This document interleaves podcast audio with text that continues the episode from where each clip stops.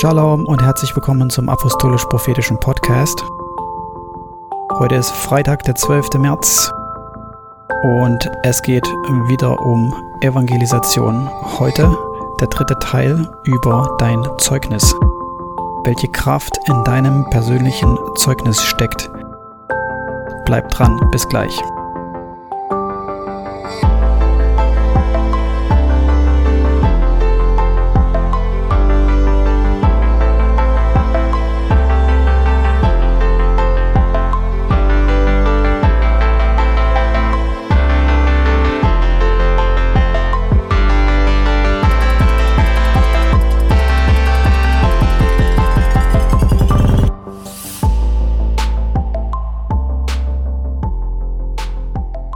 Heute kommt der dritte Teil vom Thema Evangelisation und heute soll es um die Kraft deines Zeugnisses gehen. Vielleicht hast du dich auch schon gefragt, okay, wie mache ich das konkret? Wie kann ich das Evangelium verkündigen? Oder du hast es schon versucht oder dich schwer damit getan. Ich habe, wie gesagt, vor vielen Leuten auch das Evangelium schon verkündigt, beziehungsweise bin auch als Straßenprediger rumgezogen und meine Erfahrung ist, dass eine der stärksten Sachen überhaupt ist dein Zeugnis. Und genau darum soll es heute gehen. Und deswegen will ich gleich anfangen mit einer Bibelstelle aus der Offenbarung. Da heißt es in Kapitel 12, Vers 10, Und ich hörte eine laute Stimme im Himmel sagen, Nun ist gekommen das Heil und die Macht und das Reich unseres Gottes und die Herrschaft seines Messias.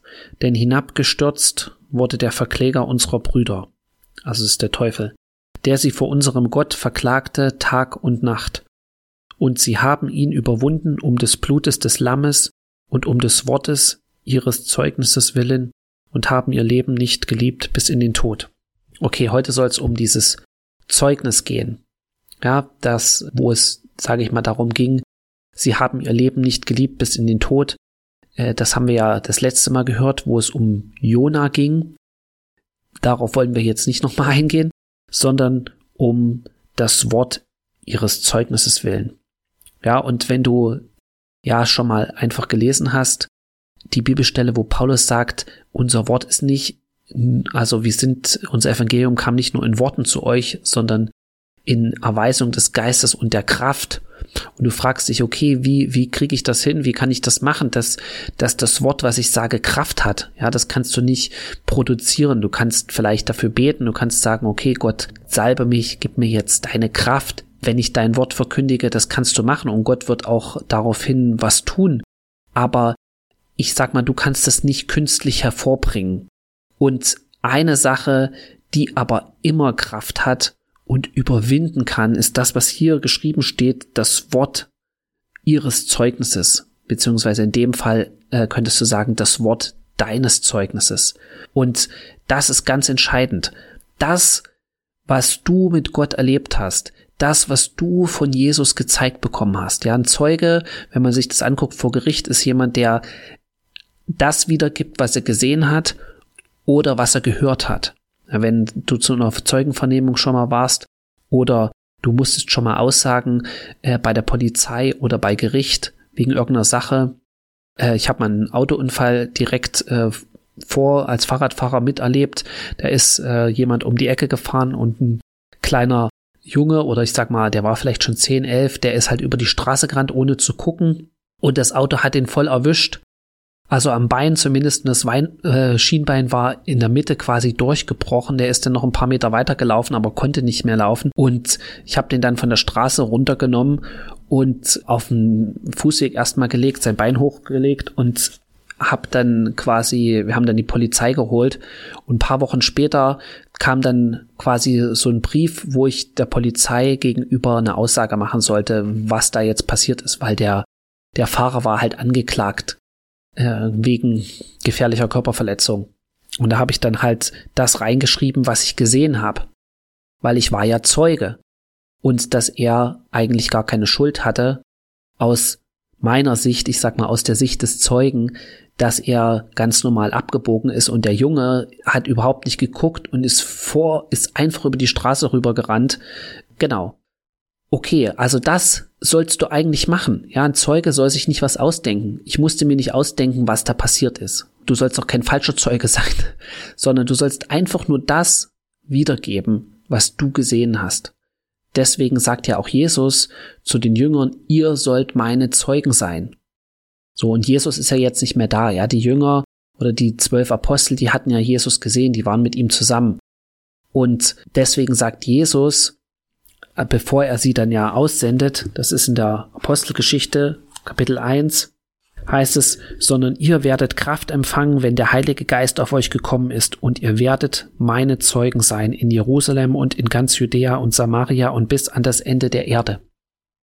Also das ist, was eigentlich der Heilige Geist macht, wenn er auf dich kommt. Er befähigt dich dazu, dass du ein Zeuge Jesu sein kannst. Warum?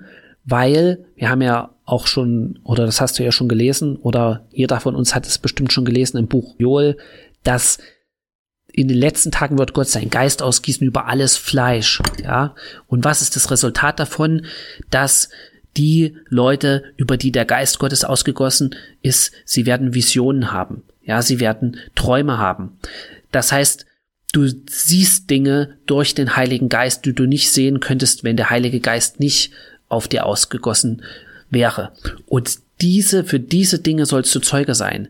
Nicht für mehr und auch nicht für weniger. Ja, das hat auch Johannes gemacht, als er die Offenbarung aufgeschrieben hat. Er hat einfach das, was Gott ihm gezeigt hat, was Gott ihm gesagt hatte. Dafür war er Zeuge. Und das ist eigentlich auch das, was Kraft hat, weil es direkt von Gott kommt. Das, was du auch mit Gott erlebt hast, wenn du es schon mal gemacht hast, das weitergegeben hast, so wie du zum Beispiel zum Glauben gekommen bist. Es hat eine Kraft, es berührt Leute, weil ich sag mal so, ich habe das auch gemacht und äh, ja, auch teilweise falsch gemacht, wenn ich auf der Straße gepredigt habe, immer nur gesagt, die Bibel sagt dies, die Bibel sagt das, die Bibel sagt jenes. Ja, die Bibel ist für viele Leute äh, ein Buch, äh, ein Märchenbuch, ja, weil sie die Bibel nicht kennen. Sie wissen gar nicht, dass sie, sie können damit nichts anfangen. Das heißt nicht, dass du nicht das Wort Gottes predigen sollst. Die Bibel hat immer noch Kraft, weil es das Wort Gottes ist.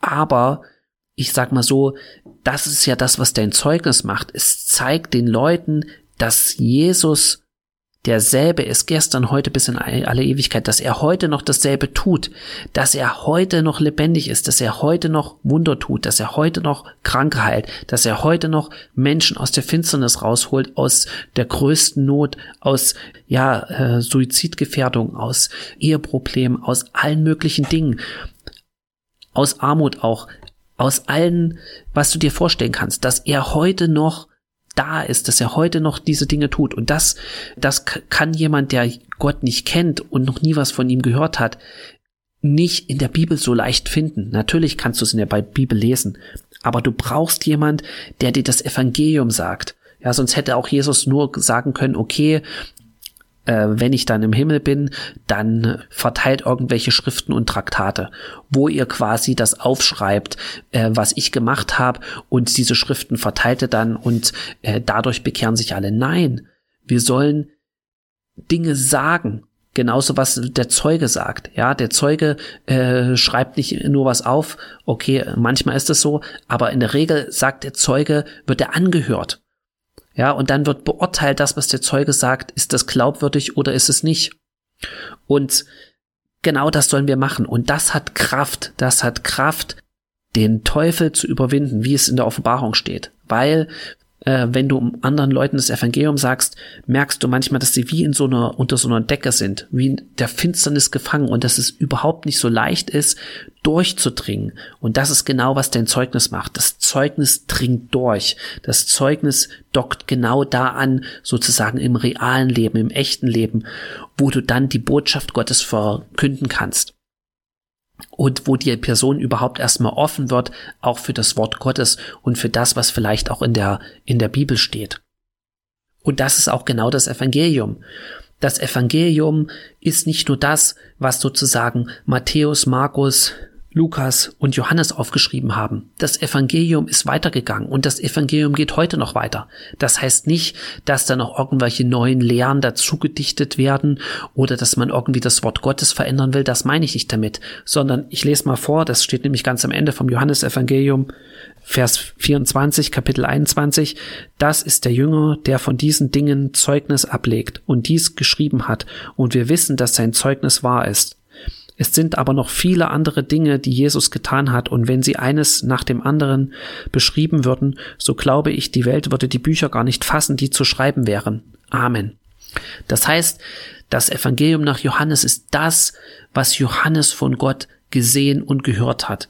Das Evangelium nach Markus ist das, was Markus von Jesus gesehen und gehört hat. Das Evangelium nach Lukas, das, was er von Jesus gesehen und gehört hat. Aber es gibt auch dein persönliches Evangelium, deine persönliche gute Nachricht. Ja, weil Jesus lebt heute noch, das, was du mit Jesus erlebt hast. Und das ist genau wie das, was hier geschrieben steht. Das hat Kraft, Menschen zu verändern, Menschen wirklich äh, zum Glauben zu führen und zum Glauben zu bringen. Weil, weil damit können sich auch die Leute identifizieren, ja, mit deinem Arbeitskollegen oder mit jemandem, der sozusagen auf deiner Ebene ist, in dieser Welt lebt, heute noch lebt. Mit dem kannst du dich viel leichter identifizieren, wenn er dir sagt, was er mit Gott erlebt hat oder wie er Gottes Stimme erlebt hat oder wie er vielleicht sich bekehrt hat vom Atheismus äh, zu Jesus. Genau. Das heißt, dein Zeugnis ist quasi dein persönliches Evangelium. Oder man könnte sagen, bei Matthias zum Beispiel das Evangelium nach Matthias. Oder bei mir das Evangelium nach Robert. Oder bei dir. Das, was du, äh, was Gott in deinem Leben getan hat. Und dein Zeugnis ist natürlich auch das, oder Gott öffnet dir die Tür, Zeugnis abzulegen für ihn durch das, was er mit dir tut, wo er dich quasi auch hinführt. Ja, zum Beispiel, wir gehen nochmal zu Abraham, wenn du dir überlegst, Abraham ist ja ausgezogen, nicht nur mit seiner Frau, nicht nur mit Lot, seinem Neffen, sondern auch mit seinen ganzen Dienern, die er quasi hatte.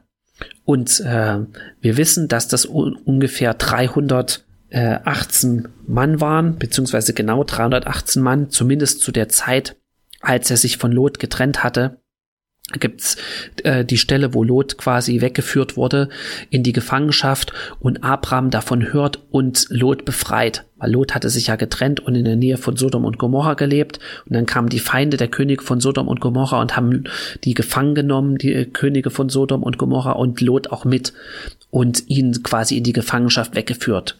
Und da heißt es in 1. Äh, Mose 14, Kapitel 14, Vers 14, als nun Abraham hörte, dass sein Bruder gefangen sei, bewaffnete er seine 318 erprobten Knechte, die in seinem Haus geboren waren, und jagte jene nach bis dann. Und er teilte seine Schar nachts auf und überfiel sie und so weiter.